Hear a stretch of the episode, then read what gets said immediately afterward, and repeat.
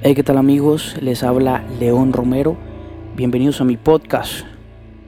Y comenzamos. La historia de hoy tiene mucho que ver con mi gusto hacia lo paranormal.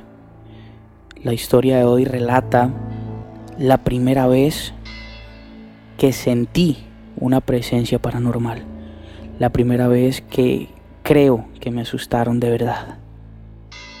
Para entrar en contexto debemos conocer una de las leyendas más importantes del municipio de Arboledas, la leyenda de la Múcura. La Múcura es una viejita que habita una montaña. Ahorita la montaña se llama así en honor a esta anciana. Cuenta la leyenda que una anciana llegó al municipio de Arboledas con un ternero el cual pretendía vender en el municipio. Estuvo caminando por las pesas del, municipio y el sacerdote Francisco Landazábal Reyes se dio cuenta de lo que estaba sucediendo y dice que la señora es una bruja, que la señora quiere hacerle un mal a la persona que compre el ternero.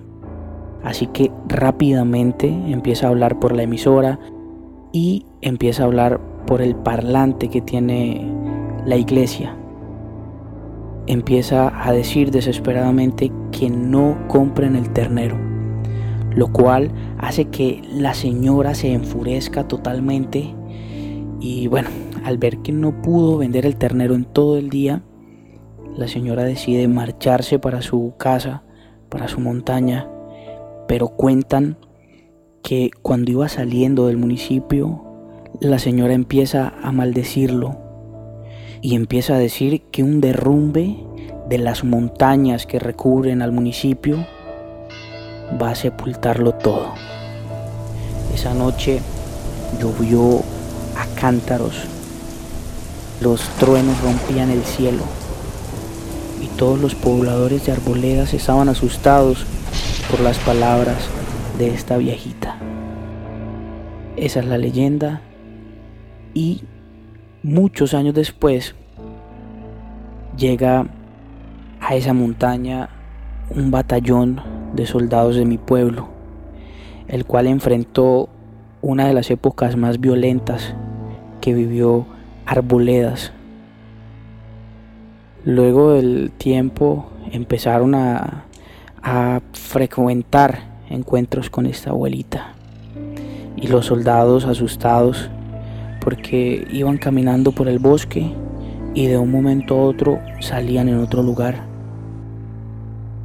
El que se robaba una naranja de ese bosque se enfermaba, se sentía mal, tenía que salir de esa montaña. Hasta el momento ese bosque aún se conserva como selva virgen porque lo custodia la múcura.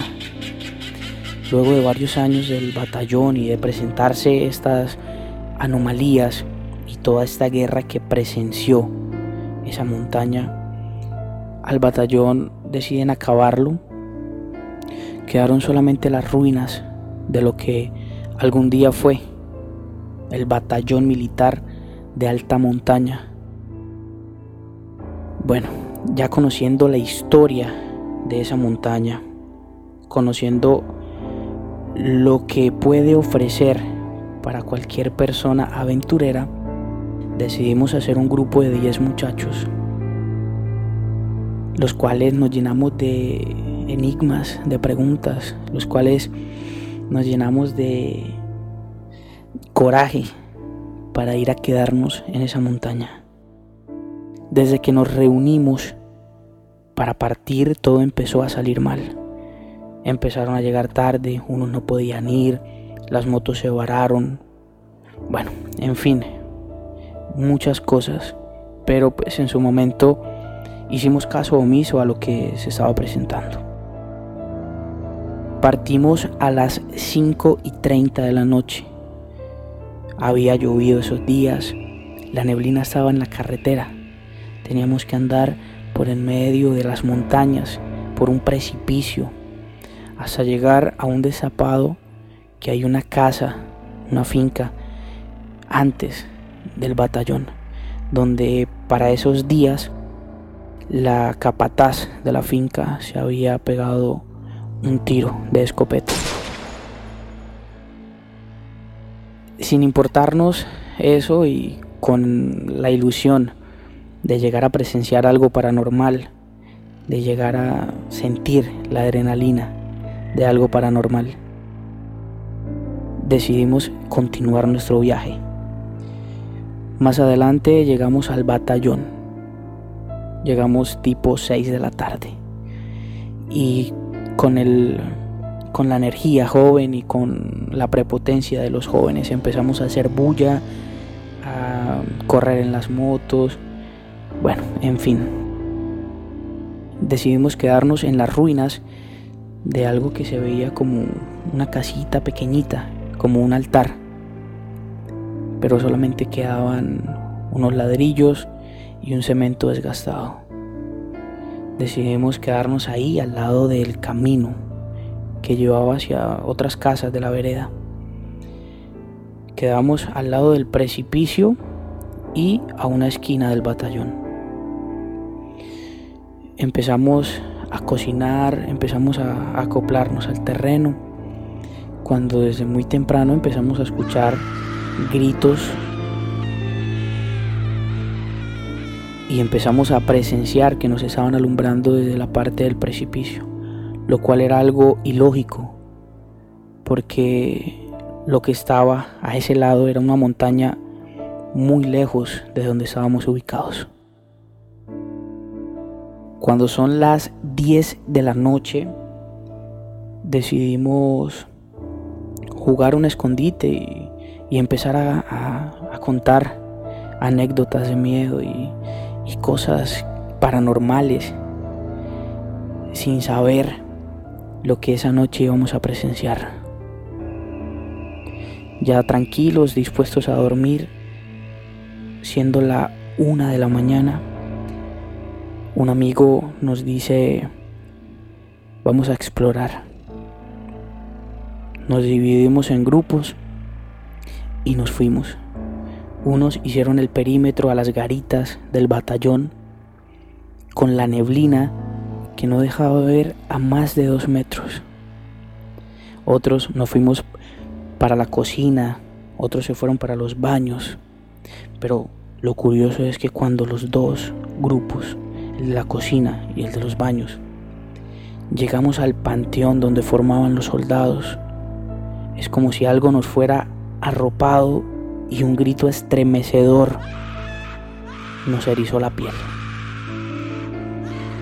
Salimos corriendo directamente a las carpas donde se había quedado otro grupo de compañeros, los cuales estaban molestos porque decían que nosotros les estábamos alumbrando la cara. Pero nosotros veníamos del lado contrario a donde a ellos los estaban alumbrando. Nos reunimos todos al lado de la fogata y ya empezamos a notar que sí estaba ocurriendo algo, que sí estaba pasando algo en ese momento.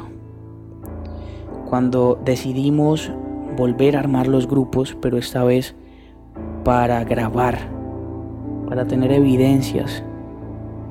Un amigo va a hacer sus necesidades a un lado del batallón y asustado sale corriendo y gritando que hay alguien, que hay un soldado al lado de él.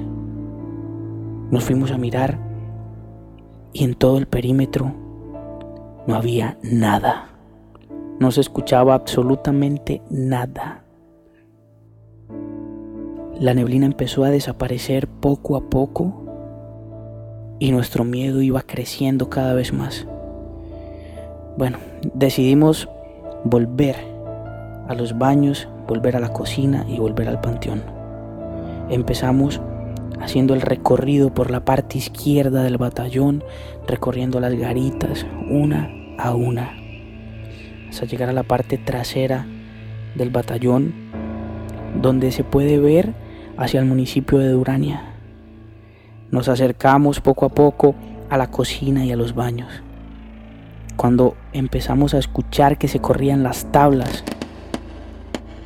y quedamos fríos. En los videos podemos observar que hay sombras que se mueven, que se escuchan botas y que se ve una persona camuflada caminando detrás de nosotros. Llegamos al panteón asustados por ver el material que teníamos, cuando de la nada otro grito nos envió directamente a las carpas. empezamos a sentir mucho miedo. Empezamos a sentirnos vulnerables estando solos en esa montaña. Empezamos a cantar para despejar la mente un rato, para tranquilizarnos, para bajar la adrenalina que teníamos en ese momento. Cuando llega un perrito al lado de nosotros, empezamos a darle comida, a consentirlo cuando a eso de las 3 de la mañana el perrito sale corriendo y ¡puf! Otro grito. Otro grito que estaba lejos, pero que se sentía como si nos estuviera tocando, como si nos estuviera observando a tan solo centímetros de las carpas. Decidimos encerrarnos y empezaron a tirarnos piedras a la carpa, empezaron a alumbrarnos, empezaron a gritar aún más. Cuando son las 4 de la mañana, todo cesó. Todo se calmó y salimos a mirar. Y resulta que lo que parecía un altar donde nos quedamos era en realidad la tumba de un soldado que se había suicidado en el batallón.